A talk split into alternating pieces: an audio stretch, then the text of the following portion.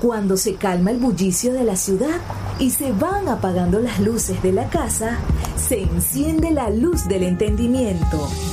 Desde este momento comienza Puerto de Libros, Librería Radiofónica, programa que contiene todos sus elementos tipo A. Puede ser escuchado por niños, niñas y adolescentes sin la supervisión de padres, madres o representantes.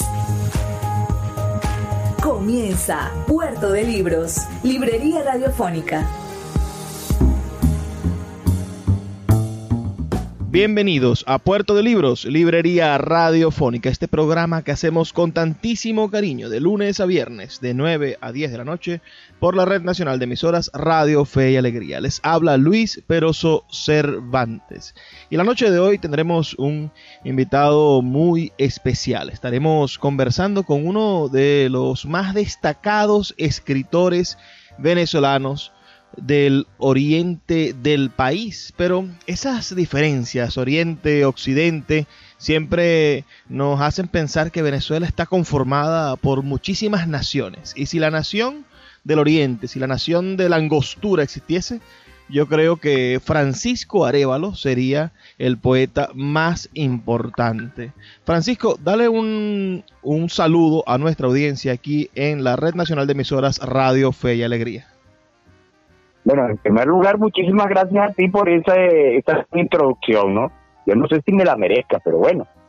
Este, lo otro, bueno, es que en medio de todo lo que nos está pasando, de, toda esta tragedia, la programada y la no programada, esas, esas embestidas naturales que tienen que ver con la pandemia, bueno, yo veo que tú estás haciendo una labor encomiable, una labor edificante, porque el hecho de trabajar las ideas, trabajar la literatura, trabajar y concretamente la poesía en estos tiempos de distanciamiento social conveniente y discrecional, este es verdaderamente interesante y, aplaudible. Pues. Francisco Arevalo nace en San Félix, Estado Bolívar, el año 1959. Eres un hijo de la democracia, podríamos decir, porque, porque naces, bueno, en el año posterior a la, a la caída de la dictadura de Pérez Jiménez. ¿Cuál es tu primer recuerdo en la década de los 60? ¿Qué puedes eh, traernos a la memoria, poeta, de esa, de esa primera Venezuela, la primera conciencia de país que tuvo Francisco a los 5, 6, 7, 8 años? Cinco años yo estaba estudiando con los jesuitas allí en, en San Ignacio, en Caracas. Eh, por cierto que mi mamá hizo una travesura, porque yo nací en San Félix, pero mi papá como era, estaba, eh, era un hombre, aparte, él era gallego y estuvo ligado pues a la construcción y a, Carlos Raúl Villanueva en tiempos de, de Pérez Jiménez. Mi papá llegó en el 54. Y entonces mm, eh, era algo así como un arquitecto, pues, y era planificador de no, y ese tipo de cosas cosas que tú y yo no, no, entendemos mucho, pero, pero que me ha, en el tiempo me ha demostrado que mi padre era un extraordinario tipo, tipo excepcional. Bueno, yo recuerdo cosas como el mi, año en el mi, tres años en el San Ignacio, ¿verdad? Estudié desde el 64, no, 65, 66, 67. ¿Cuándo fue el terremoto? En el 67. En el 67. Creo que fue en el 67 fue que mi papá despavorido nos montó en una camioneta y nos, nos, nos, internó en una hacienda bellísima que había en Altagracia Orituco, o que hay en Altagracia Orituco, que se llama San Miguel, que era de un compadre del Canario, con productor de tabaco, y aquella relación con el campo, con, con, con las vacas, con, con, las reses, con, con aquellas extensiones inmensas de tabaco. También sembraban tomate, me recuerdo, ¿no? O sea, poeta, este, que tú naciste en San Félix, pero muy pequeño, toda tu infancia te lo al lado de tu papá en Caracas, creciendo. En Caracas vivíamos en San Bernardino. Nosotros vivíamos en un edificio que se hundió. Wow. Que se hundió. Eso fue una cosa que yo recuerdo, el estruendo, todo ese tipo de cosas. y, y, y el pavor de mi madre. Y bueno, no había nacido mi hermano, porque mi hermano en posterior, mi hermano en el 68. Ya en ese tiempo yo era, como quien dice, eh, en torno a mí giraba todo el afecto de mi casa, de mi mamá, mi papá, Mi papá es de origen, es español, pero de origen judío. Entonces, este, bueno, había una relación muy hermosa. E, e, era tengo un recuerdo. Yo tengo un recuerdo muy bello de eso. ¿ah? Tu papá era un hombre doblemente exiliado, ¿no? Porque salían huyendo de la guerra y de la posguerra española, pero también salía huyendo del catolicismo persecutor y de y de y del ostracismo del, de la, del régimen franquista. Sí, sí, porque, o sea, son, dos hermanos, mi papá y, el hermano menor que estudiaron lo mismo, y entonces, y, y, y había una, una tradición ligada a la construcción. Y entonces, pero mi papá no lo pensó dos veces, se vino muy muchacho para acá. Mi papá tenía como 23 años cuando llegó a La Guaira. Él iba, él iba para Montevideo, Uruguay. Pero llegó y le gustó Caracas y se quedó en Caracas. Y este ya había una conversación con una persona que venía en el barco y él tenía una referencia, una cuestión. Total que él llegó y empezó a trabajar en, en, Caracas en proyectos. Inclusive hay varios, varios urbanismos, hay este, yo no sé si en el Zulia, pero eso fue en todo el país, porque Pérez Jiménez hizo unos módulos asistenciales, unos, como unos hospitales.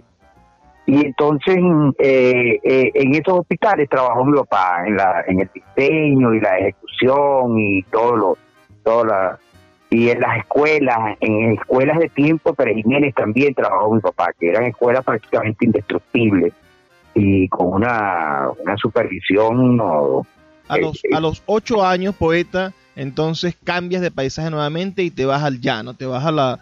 A, la, a una, Ajá, no, pero yo en, yo en, yo en Altagracia paso este, tres meses, oíste, porque ahí mismo mi papá llegó y nos instaló aquí en, en Ciudad Guayana, ¿entiendes?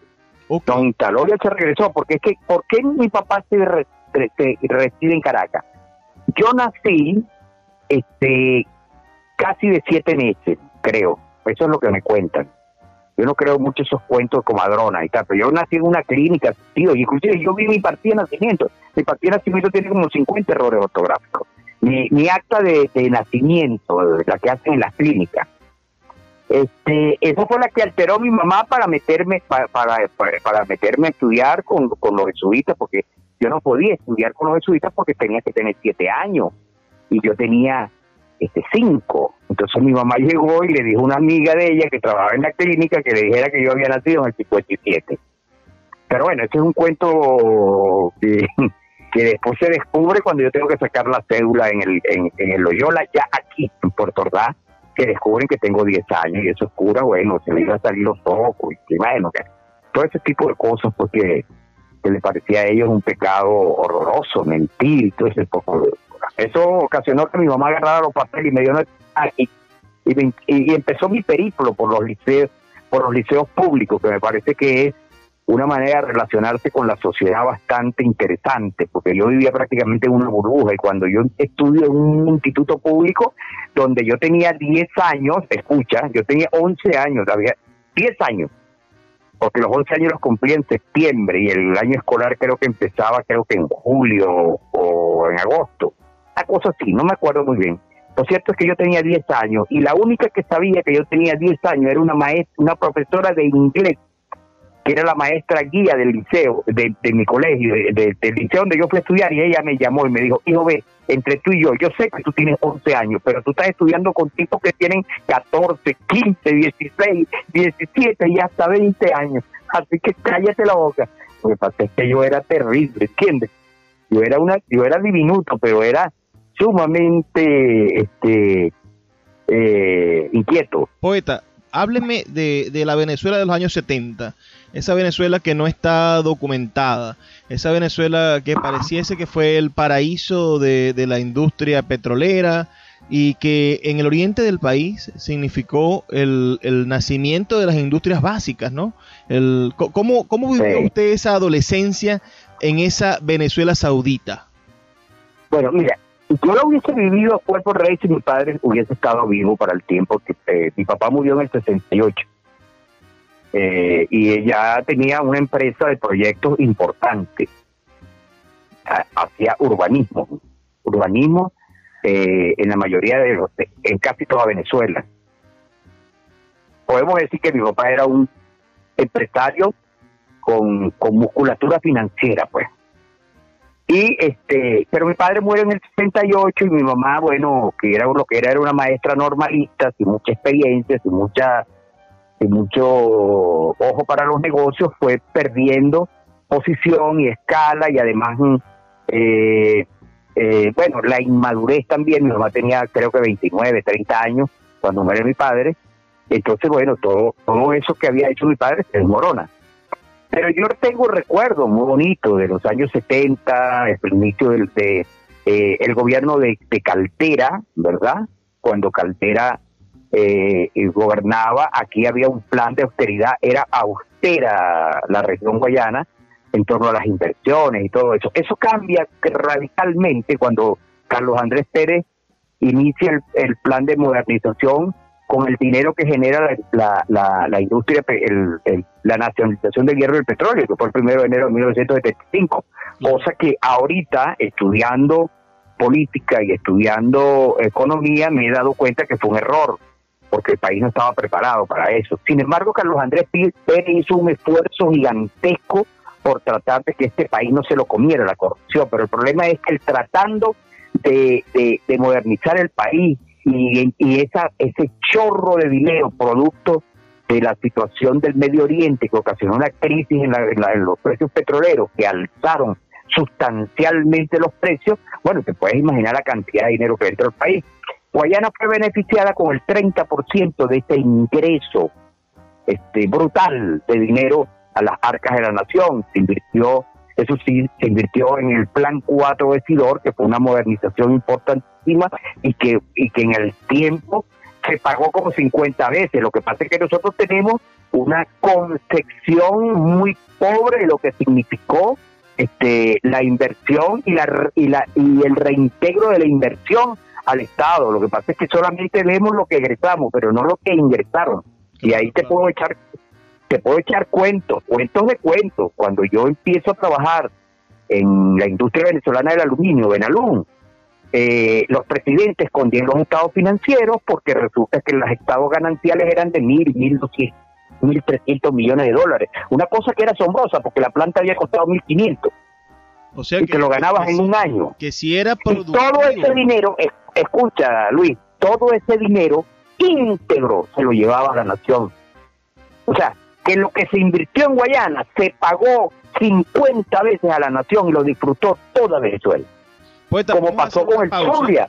Como, ¿ah? vamos a hacer una pausa de dos minutos para escuchar las, las campañas de Radio Fe y Alegría. Nosotros tenemos segmentos de 13 minutos y ya volvemos con más de Puerto de Libros, Librería Radiofónica. Recuerden que pueden reportar su sintonía al 0424-672-3597.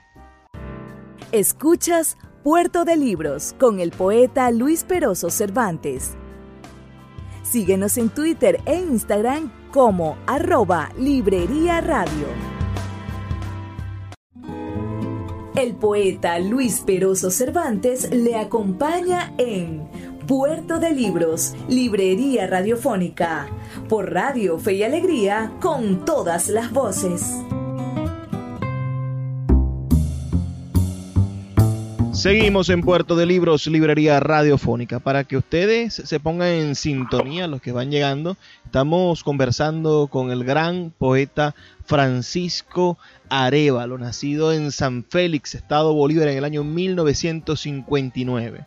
De las letras venezolanas, es quizás la voz contemporánea más importante del oriente del país. Ha publicado varias novelas, entre ellas La esquizofrenia de las golondrinas del año 1999, Adiós, Matanzas de invierno también del 99 y Tropiezos en el campanario del 2008. A eso le tenemos que agregar las recientes novelas editadas por Sultana del Lago Editores, que son La pecera de los bagres y Adiós, Yolanda. También nos encontramos con varios poemarios. En el 89, hace 31 años, publicó el poemario Brote, Poeta, ¿cómo, ¿cómo llega usted a la literatura? De ese, de ese niño que estudió en los colegios jesuitas, que, que, crece en esa naciente ciudad Bolívar, que, que es sin duda el, el, el, epicentro, una nueva, una nueva estructura de, la nación a partir de los años 70 y 80, deja de ser la, ciudad colonial para convertirse en el punto de desarrollo del país, del oriente del país. Cuéntenos cómo usted se dedica a escribir poesía. Bueno, mira, te voy a aclarar algo. Eh. Ciudad Bolívar, Angostura queda a una hora de Ciudad Guayana. Nosotros es como que estás en Maracaibo y Cabima, más o menos, pudiéramos decir. ¿Qué tipo hay entre Maracaibo y Cabima? ¿Una hora? Sí, sí, una hora. Bueno, estamos igualitos. Ciudad Bolívar está a una hora de... Ponla, haz, haz el referente, pues. Cabima, Maracaibo, Ciudad Bolívar, Ciudad Guayana. Ciudad Guayana se llama así porque aglutina dos ciudades. Eh, San Félix, que es el lado que tiene memoria, el lado el paso de los conquistadores, este, todo tiene todo un historial, el paso al sur, a las minas del Callao, de hecho, la Guayana tuvo hasta hace 50, 60 años, pertenecía al municipio de Upata, o sea, a la vía del Yocoima. Después se hace la división político-territorial y bueno, se, se separa de allá, pues, pero pertenecíamos allá.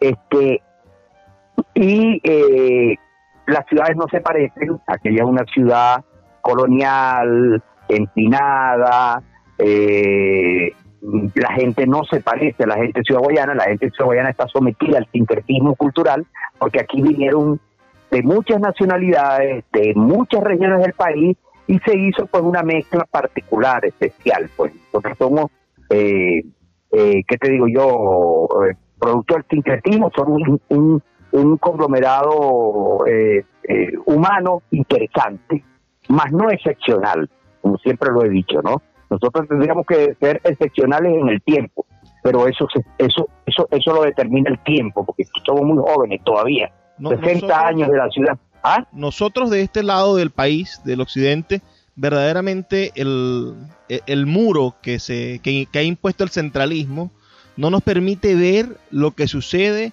en el oriente del país. Es decir, yo desconozco y ningún libro de historia ni de geografía de Venezuela me presenta cuál es la relación que existe entre los habitantes de Ciudad Guayana y los habitantes de Ciudad Bolívar, la manera en la que entienden el río, la manera en la que se en la que se genera las diferencias políticas o en la que se crean esas ciudades.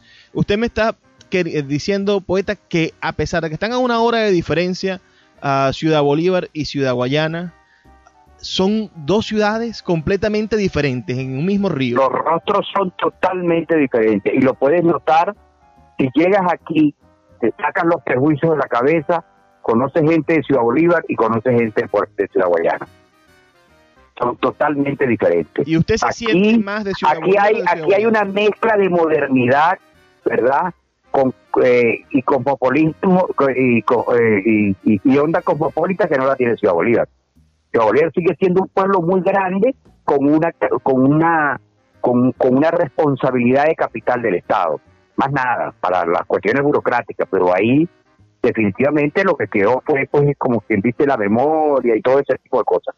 La parte beligerante, la parte que destruyeron, por cierto, este, es la parte de Ciudad Guayana donde están las empresas básicas, donde está la musculatura financiera, donde está todo lo que generó esa, esa ciudad y que yo en una oportunidad bauticé como los parajes de hormigón. Hay un libro mío que se llama Nadie me reina en estos parajes de hormigón, que lo han celebrado mucho, ¿no? Yo pienso que, es uno de los, de, los pocos libros acertados que he hecho de poesía, este, eh, porque estos son unos parajes de hormigón bañado por dos ríos o asediado por dos corrientes de agua, que es el Caroní, de donde tú sabes que se produce la energía de Buri, y el Orinoco, pues que es nuestro papá, el papá de los helados, pues el río de los ríos es el Orinoco.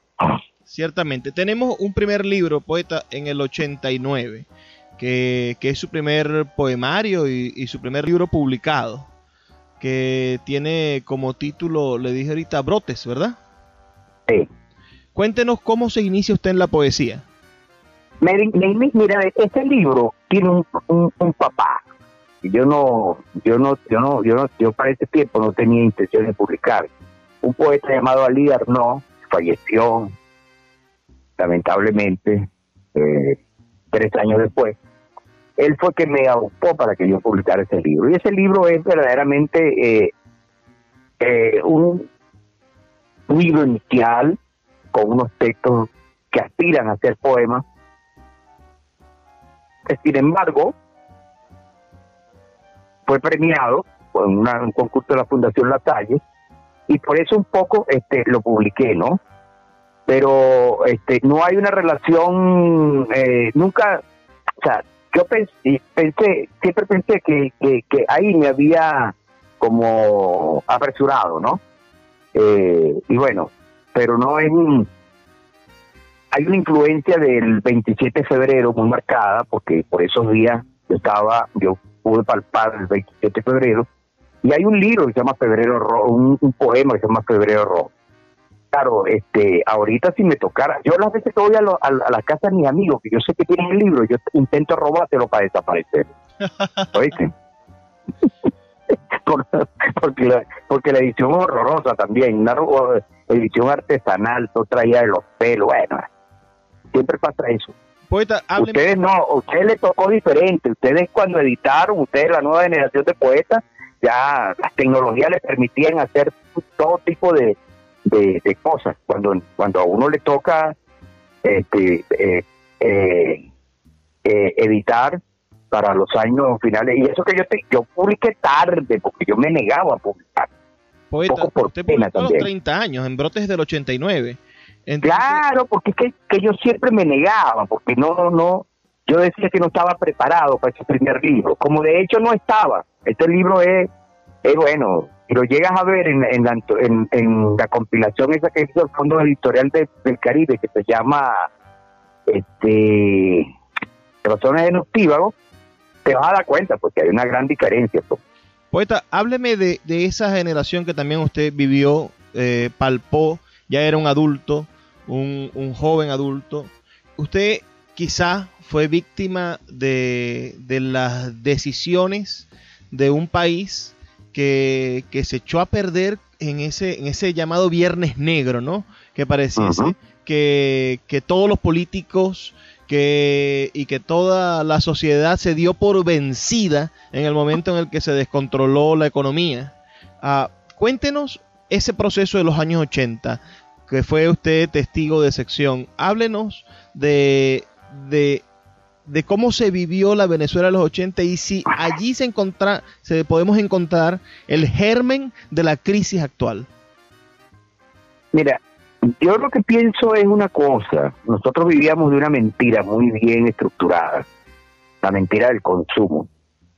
Acuérdate que el, Carlos Andrés Pérez sacó esa gran masa de dinero y mucha gente eh, ganó dinero inmerecido y mucha gente se hizo de una un estatus eh, de vida y un nivel de vida que no se merecían tampoco. ¿Me explico?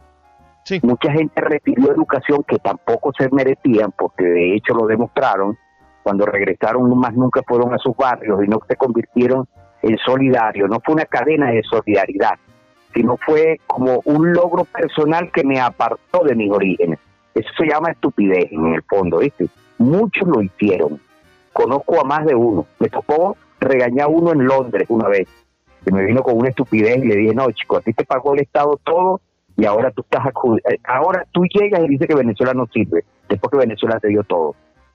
Pero bueno, eh, eso también se da por inmadurez, porque yo te hablé a ti que, el, que la nacionalización de petrolera, nosotros no estábamos preparados para eso. Entonces recibimos muchísimo dinero, nos endeudamos hasta más no poder, y entonces un, un tipo muy pragmático y muy inteligente, porque el que piense que Luis Herrera era un, estúpido, el estúpido es él, ¿entiendes?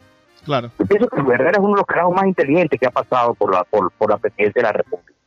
Luis Herrera decide sincerar un, un, un país que vivía de mentiras. Eso fue todo lo que pasó. ¿Entiendes? Esa caída, esa contracción, esa devaluación, este, por supuesto que, que, que, que, mejoró con gente que, que verdaderamente eh, te había acostumbrado a vivir de ese dólar barato, del barato y todo ese poco cosas. Lo tuvieron que poner, le quitaron la máscara a mucha gente. Eso fue un acto de sinceridad lo que hizo Luis Herrera. Y después lo que vino fue tratar de, de, de, tratar de capotear pues todo un boquete y toda una desmoralización que existió, porque el problema es que el país se amponizó, se convirtió en bandas, las bandas que manejaban la política, las bandas que, que manejaban muchísimas, eh, eh, las bandas que manejaban la, el, el, circuito de la sociedad, ¿entiendes? Entonces, lamentablemente, llegamos al 89. Imagínate, eh, imagínate que nosotros vivíamos tan en la mentira y tan y, y, y, y la, la, mentira bien estructurada que el 89 a dos meses de haber elegido a Carlos Andrés Pérez sucede una cosa como el Caracazo que además vino seguida de una tragedia, ¿no? En la cantidad de muertos.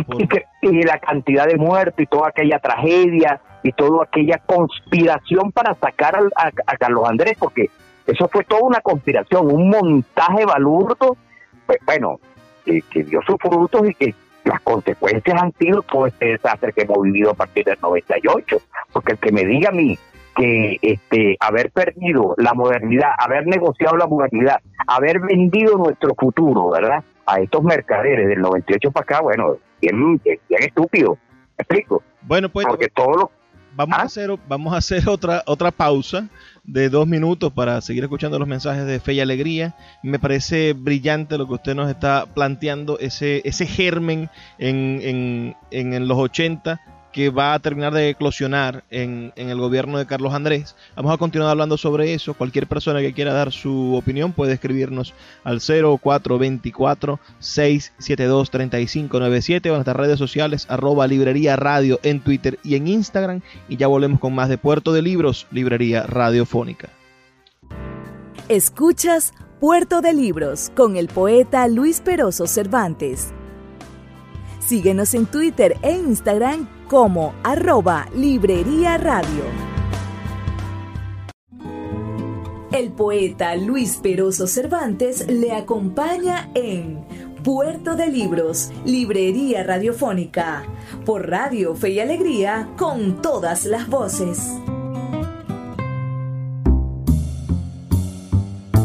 Seguimos en Puerto de Libros, Librería Radiofónica. Estamos en línea con el poeta y narrador del oriente del país, nacido en San Félix, el poeta Francisco Arevalo. Es autor de varios poemarios. Brote del 89, Nadie me reina en estos parajes de hormigón de 1993, Sur de 1995, Alcoholes de la otra iglesia de 1996, Agrio de Colmena del 2001, Adiós en Madrid del año 2007, Más sobre el río del año 2012, Herida o Claridad del Deseo, que es un bellísimo poema de erótico, amoroso del año 2013. Y creo que se me olvida uno que tiene el, número de, de, de... 0286, 0286. Que es sobre la ciudad, ¿no? Y tú no tienes este libro, yo te lo dejé. Sí, sí, lo tengo, lo, tiene, lo, tengo, lo dictó Vidanco. Exactamente, Vidanco. Poeta, los años 90 descríbanos ya en su madurez, usted en los 90 ya, ya tiene a sus dos hijos, ¿no? Ah, y empieza no, ya tengo, los, tengo mis, tres, mis tres hijos. Empieza a trabajar en, en, en Benalún en los años 90. Empieza a trabajar seriamente, porque antes trabajaba, bueno, yo siempre he trabajado seriamente, este, pero bueno, prefiero eh, echar anclas porque suma el ancla porque la verdad es que estaba un poco cansado y entonces me dedico a trabajar. Pero los 90, bueno, ¿qué te digo yo? Ahí explosiono yo, me empiezo a ganar casi todos los premios de este país, ¿oíste? Sí, gana el premio Fundarte, gana el premio de la Contraloría, que era otro bastante bien pagado. Y empieza a ganar bienales en el país también, poeta. Bueno, pero también empiezo a trabajar en serio, porque yo nunca he dejado de trabajar, yo nunca dejé de escribir, ¿entiendes? Este, de hecho, eh, yo creo que Fundarte, el Fundarte se lo han ganado como tres nada más de la provincia. Creo que uno es Chirino, el que vive allá en Maracaibo, contigo. Creo que Chirino ganó el, Fundarte de narrativa. No sé, creo. Y José Quintero Wey también lo ganó con, un libro de cuentos, pero... Ajá, pero, pero ¿en, qué año? Porque yo fui... Eh, pero lo que, lo que te quiero comentar es que ese premio siempre se quedaba en Caracas. Este era un premio prácticamente Estado, además que era uno de los más, mm, más importantes del país. Yo creo que era el más importante. Lo que pasa es que estos tipos después destruyeron todo y destruyeron la, el prestigio del premio y destruyeron todo, todo, todo, todo, todo. Verdaderamente yo estoy asombrado del nivel de destrucción de todo el espectro cultural en Venezuela. ¿Cómo vio usted un joven de, de, de apenas 32 años? ¿Cómo vio usted el golpe de febrero del 4 de febrero? Ese golpe del 4. Yo lo, yo lo rechacé inmediatamente, inmediatamente porque yo sabía que eso no era una solución eh, este, a la crisis que estábamos viviendo. O sea, eh, eh el, el, golpe del 92 de febrero me agarró a mí en Caracas, por cierto. Estaba yo haciendo unas gestiones de la empresa ya, contratando unos artistas y tal y tal. Y entonces para traerlos a, a nuestros espacios, me agarró el golpe allá, bueno, y total que, bueno, eh, te puedes imaginar, pues todo, me metió en un hotel, eh, todo lo que pasó, todo el señor este por televisión hablando de, que por, momento yo no sé qué, que esto, que lo otro. Yo sentí, yo no sentí ningún tipo de admiración por esos tipos. Y te lo puede confesar gente cercana a mí, pues yo jamás eh, eh, avalé pues este tipo de, conductas violentas y sobre todo mm, poco ajustadas a la, a la realidad que habíamos vivido, porque eso para mí un golpe de Estado eh, para mí tratar de sacarle el espacio a, una sociedad democrática, para mí eso es atraso, para mí eso no es, no es este aplaudible, no es de aplaudir. Nosotros lo que teníamos era que corregir la cantidad de problemas que veníamos arrastrando. Uno de los problemas más graves, la corrupción, la discrecionalidad en en el, eh, para hacer política. De hecho, el desmontaje del gobierno de Carlos Andrés Pérez lo hacen bandidos en la oscuridad que eran gente de factores económicos que manejaban a los a los políticos. Este fue, eh, eh, eh, es uno de los motivos por los que los, los Carlos Andrés Pérez, creo que 11, 11 meses, que es lo que termina eh, Ramón J. Velázquez su gobierno. O sea, fue una desmovilización y de los factores económicos acostumbrados a ganar 500% de lo que de, de, las cosas, ¿no? Cuando tú lo pones a, a, a, que hagan un sacrificio para el país, nadie lo hace, ¿entiendes? Bueno, sucede casi lo mismo ahora, ¿no? Pensemos en, el problema de los comerciantes en la contemporaneidad. Le, le, pregunto ahora por otro, otro elemento que me parece que los 90, yo lo, analizo, yo era un niño, en los 90 tenía 5 o 6 años, pero ahora a la distancia, yo analizo que el, problema de los 90 es que ya el, el sistema bipartidista de, de COPE y Acción Democrática no, no, no era sustentable, el nivel de corrupción había trascendido cualquier tipo de, de, posibilidad de ser sustentable para la nación. Y se da ese, ese momento terrible para la democracia que es el surgimiento del, del, caudillo Caldera, que no, no contento con darle en su partido la oportunidad o un nuevo liderazgo joven de la provincia de que, de que fuese candidato como era Álvarez Paz, bueno, se lanza, se lanza y, eclosiona, pacta con la izquierda, engaña a la izquierda y crea ese, ese, esa, esa convergencia y destruye para siempre. Engaña hasta un avión como Teodoro Pecot y destruye para siempre, según entiendo yo, el, la, democracia como la entendíamos, que era la alternabilidad de poderes, porque después de Caldera, que destruye, que, que quiebra a Copey y que quiebra a Acción Democrática, lo que nos queda es la búsqueda del caudillo mayor que era Hugo Chávez, ¿no? Entonces, ¿cómo, cómo vivió y, sintió usted, siendo empleado de la empresa pública, a ese, esa destrucción del, del último aliciente democrático y la llegada de Chávez al poder en el 98? Bueno, mira, eh, yo tengo que decir algo. Yo pienso que los gobernantes tienen que ser tipos felices, tienen que, tener una infancia feliz. ¿Oíste? Sí. Se ha demostrado que las personas que no tienen una infancia feliz y han sido presidentes de la República, eh, han sido capitanes del barco de una nación, lo, ha hecho, lo han hecho mal. Y lo han hecho mal porque atesoran resentimiento y odio. ¿Entiendes? Cuando tú eres una persona... que, que fue criado... Bueno, te estoy haciendo la referencia, y el mismo Chávez, el mismo Chávez. Chavero fue un tipo feliz. Su abuela, abandonado por su padre. Sí, no, no, no, y maltratado y todo ese tipo de cosas. Y te pones a ver la historia de la mayoría de los presidentes de, la, de, de, nuestra república de 1830 acá. Busca ver para que veas que te vas a conseguir uno que eran unos vándalos porque eran unos tipos malcriados, o sin, sin afecto familiar, sin afecto. Entonces, bueno, se crean con una, con una serrilidad hacia la civilidad terrible. Pero eso es un problema de analizarlo de otro punto de vista, porque Caldera tiene un eh, tiene una, una banda de, anuladores todavía muertos, ¿entiendes? Para mí fue un tipo nefasto, en, eh, para mí fue la piedra fundamental de la destrucción de la modernidad democrática. Pero bueno, esa es otra discusión, a veces eh, hay que darla pues en unos foros más, más amplios, ¿no? Pero te digo que yo... simpatizante del MAS, fue simpatizante de... de... ¿Quién yo? Usted, le pregunto, ¿ah? No, no, no, yo fui del PRD, del Partido de la Revolución Venezolana, junto con Douglas el Bravo. de Tito Núñez, eh, Douglas Bravo, todo ese tipo de gente. En el 79 nosotros nos no, no, no acogimos a la pacificación. ¿Me explico? Y de allí, yo de allí, la simpatía que tuve después fue por la causa R más nada. Ok, o y este movimiento... Sí, pero, pero sí, sí, sí, André Velázquez, pero ya cuando eh, después vimos cómo poco a poco se fue desmoronando la causa R como proyecto y cómo algunos personeros eh, hicieron todo lo posible para destruir ese proyecto, que de hecho lo destruyeron, vamos a estar claros. Era un proyecto que llegó hasta nada más la candidatura de Velázquez del 94, pero de ahí hacia adelante se empezó a caer y, y tú, tú ves la estructura de mando de, lo que nos gobierna ahorita y te vas a conseguir que la mayoría de los tipos vienen de la causa R. Dígame la joya de Aristóteles.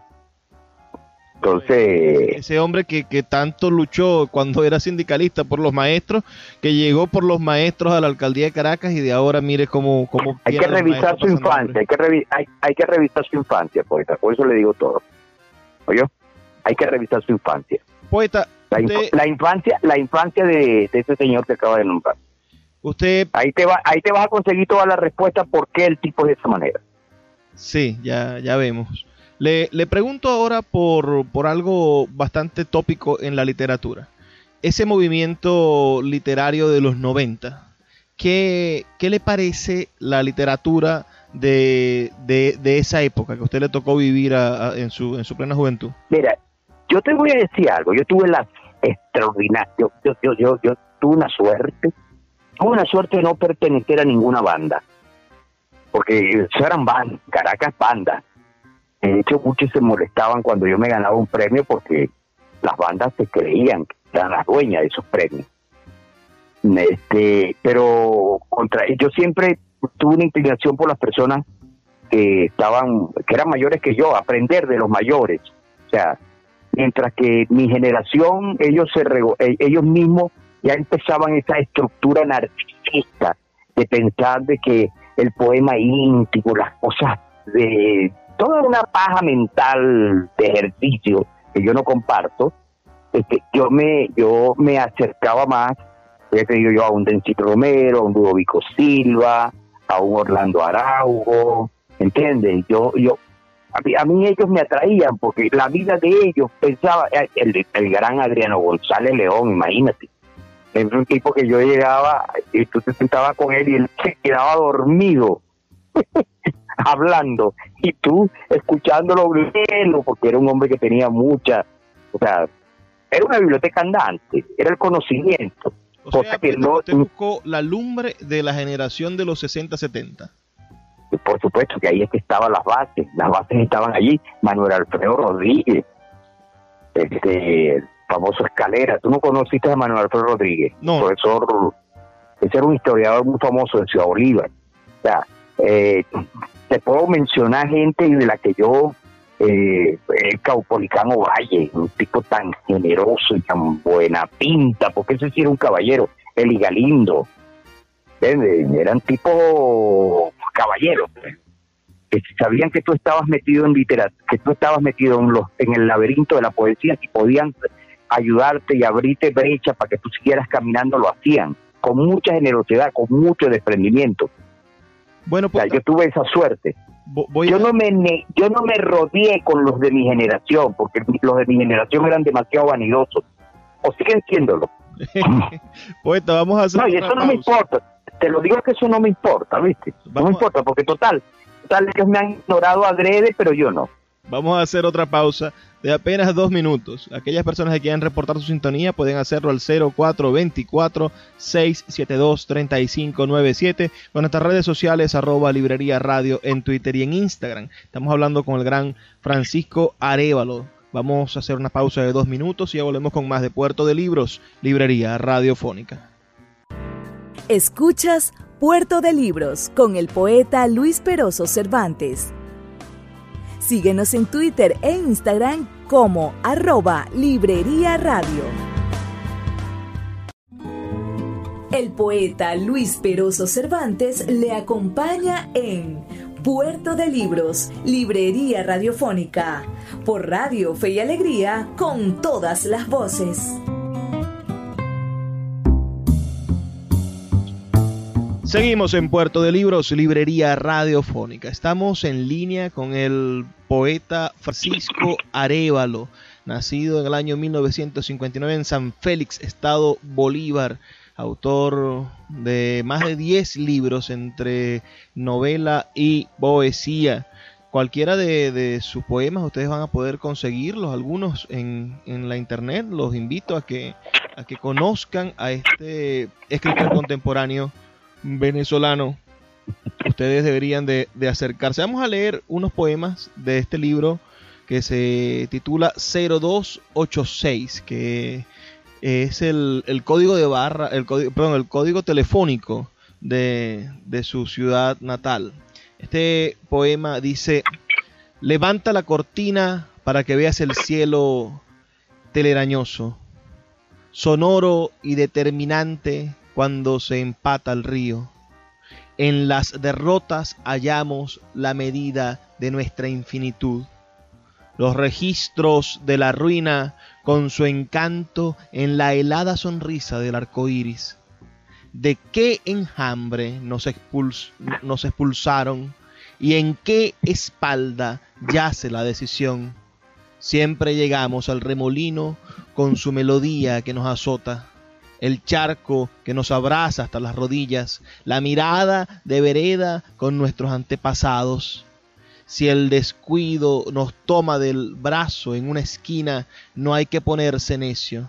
La tarea es zambullirlo en el aburrimiento, porque la mujer pálida de tanto dar amor yace desparramada, y volveremos a los paredones donde colgamos amores hipotecados.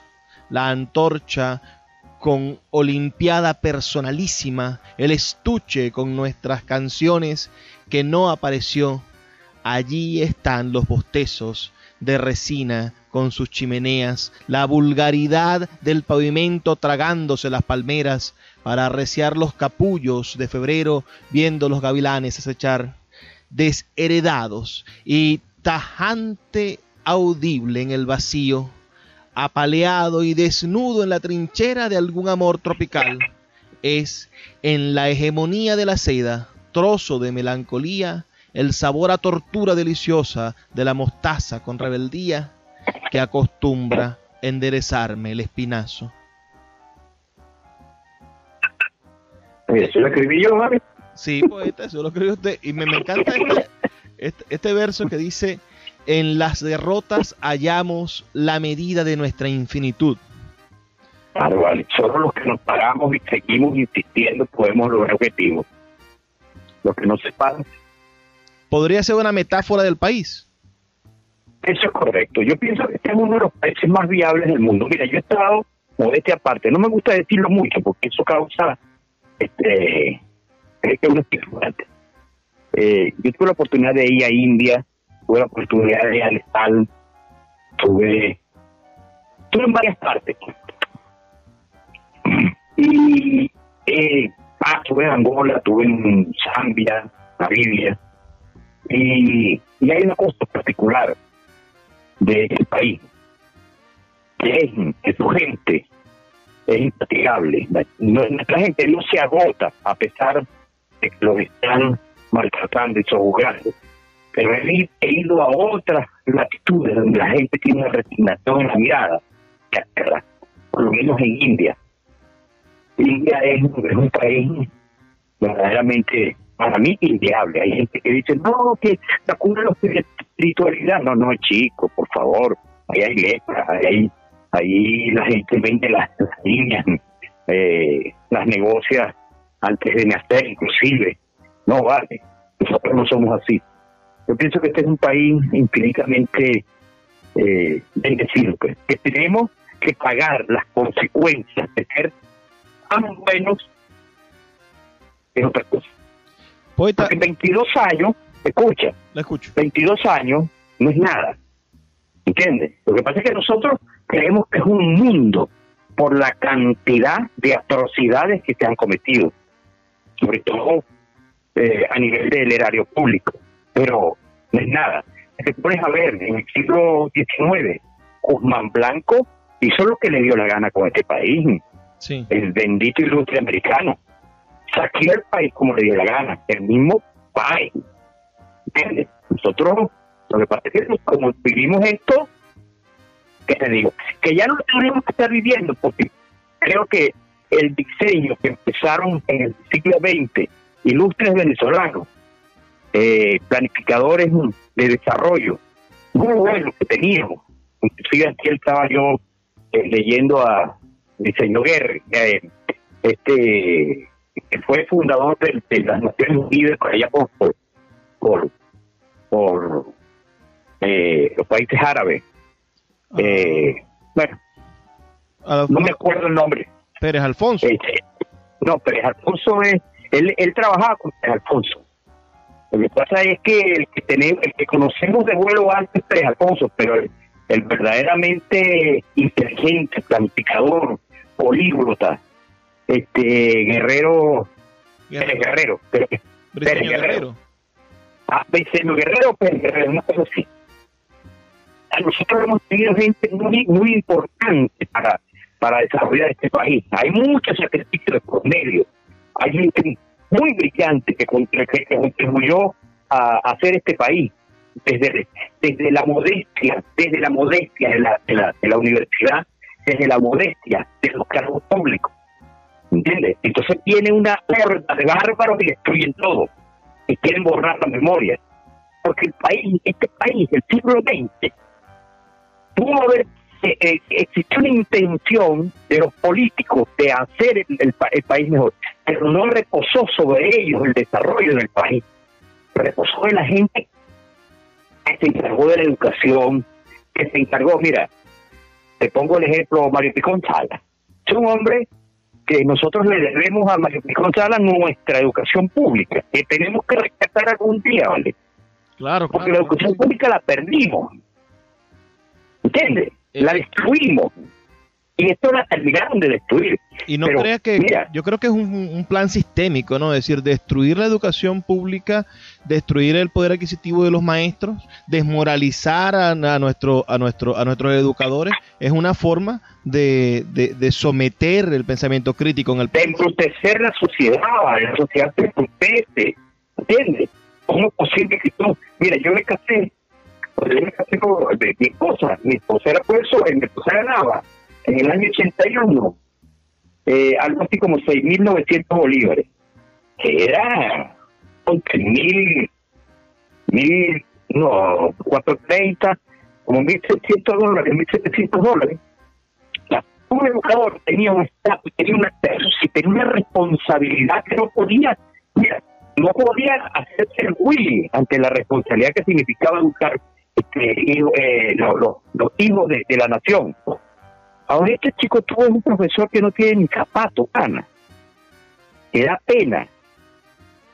Como me, me dijo que una profesora, y yo mejor no lo comento porque lo, que da es pena. O sea, se llama la miserabilización social, ¿vale? Y eso, carajo, es, es que es que la idea es dejarnos en la indigencia de alguna manera, porque ¿qué, estamos haciendo? No tenemos gas, no hay agua, se nos va la electricidad de manera inhumana y, y la educación está totalmente desarticulada. ¿Qué es lo que quiere este gobierno que, que gobierna, esta gente que gobierna? Que sucede no, yo lo que pienso, lo que pienso es que ellos son un séquito, explico, que necesitan por sobre todo, eh, por sobre todo mantenerse en el poder. Eso es todo. Eso es todo. El poder y lamentablemente en ese séquito hay una cantidad de, de, personas, muchos han sido amigos de uno y esto y lo otro, ya yo me desprendí de todo este tipo de, de, cosas, porque primero no me llamaron más nunca ni me buscaron, entonces, porque ellos saben, eh, califican a uno, no sé que uno no lo hace con ellos, pero ellos lo hacen con uno. Entonces, este, lo que ha pasado con la sociedad venezolana es algo que hay que enseñarlo a nivel mundial. Hay que hacer un museo de la destrucción de la sociedad venezolana. Porque aquí se destruyó la sociedad venezolana, aquí se destruyó la modernidad. ¿Cómo es posible que tú vas al Teresa Carreño chico, eso es una chatarra ahorita? ¿Mm? Pero me quedo poeta con sus palabras. Venezuela es un país viable, a pesar de que estos 22 años de, gobierno nos han llevado a vivir esta circunstancia que tenemos ahora, aún así 22 años no son nada en comparación con la historia nacional y que vamos a poder recuperar gracias al talento y al talante de nuestra nación, vamos a poder recuperar el país que nos merecemos, ¿verdad? Eso lo vamos a recuperar, eso se recupera. Este, lo que pasa es que hay que tener la fortaleza y hay que tener hay que comprender lo que nos está pasando para empezar. Hay gente que no comprende lo que está, que lo que está pasando, se desespera y comete cosas, comete actos mm, a veces de imprudencia. ¿Entiendes? Pero hay que tratar de entenderlo. Son procesos. Bueno, poeta, vamos, vamos a, a, ir finalizando, ya no apenas nos queda un minuto y medio. Yo quiero reconocer el trabajo que usted ha venido haciendo como director general de la Fundación Abraham Salum Vitar, que acaba de, dar el fallo de su bienal y en el mes de noviembre va a estar presentando un nuevo libro, el cuarto título de ganadores de esa bienal. Usted de verdad, además de tener una obra poética y narrativa bastante sólida y de propuesta ante nuestra literatura, también ha sido un promotor incansable del pensamiento literario en el oriente del país y en todo el país, porque la actividad que se desarrolla desde el Estado Bolívar, que usted encabeza, Ah, es una actividad que, repercute en toda la nación. Si de verdad quiero agradecerle ese, ese trabajo que hace y reconocerlo aquí en Puerto de Libros, Librería Radiofónica, darlo a conocer a toda nuestra audiencia. Finalmente, poeta, un saludo para nuestra audiencia y un mensaje final, aunque sea un minuto. Bueno, vale, muchísimas gracias por tenerme paciencia. Sabes que a veces yo cometo muchos actos imprudentes. Cuando me dan la palabra, a veces me, me excedo pero eso es parte de, la rutina del fastidio, diría yo, ¿no? Porque uno tiene que hacer terapia y, y tú estás hablando con un colectivo, tú tienes que decirle la inquietud que tú tienes, no escondétela. Y además, a mis 71 años eso me pesaría muchísimo, ¿no? Decir las cosas que me salen, y me salen con una gran, este, como una reflexión, pues, porque es como yo te digo, este es mi país y mi país yo, yo tengo la doble, con, doble condición, pues. Eh, esto lo confieso ahorita, pues mi papá era español, pues. ¿Entiendes? Tengo todo el, origen español. Pero yo no, para nada, eh, yo utilizo eso en, en, mi, en mi protocolo existencial. Yo soy venezolano. Amén. Es venezolano y, y mi familia está en me, me lo Pero es que, no, no, no, porque yo soy venezolano. bueno. No, yo digo con mucho orgullo. No, yo no soy de esos que dicen, ay, no, que este, este, este bueno, pues yo soy español. No, no, no, yo no, yo soy venezolano. Como origen español, ah, bueno, ok. Como le dije yo a mi tío, dije, no vale, yo no, yo no voy a, yo no voy a estar, este, pidiendo ningún tipo de, de prerrogativa por ser hijo de un, de un inmigrante español, para nada. Soy venezolano nos tenemos que retirar. Muchísimas gracias por sus palabras y por su presencia y a todos los que nos escuchan, sus mensajes. También vamos a seguir recibiéndolos con sus opiniones al 0424-672-3597. Ya nos tenemos que despedir. El próximo programa, saben que estamos aquí de lunes a viernes, de 9 a 10 de la noche, por la señal de la Red Nacional de Emisoras Radio, Fe y Alegría. Y antes de irnos, el mensaje de todas las noches. Por favor, sean felices, lean poesía.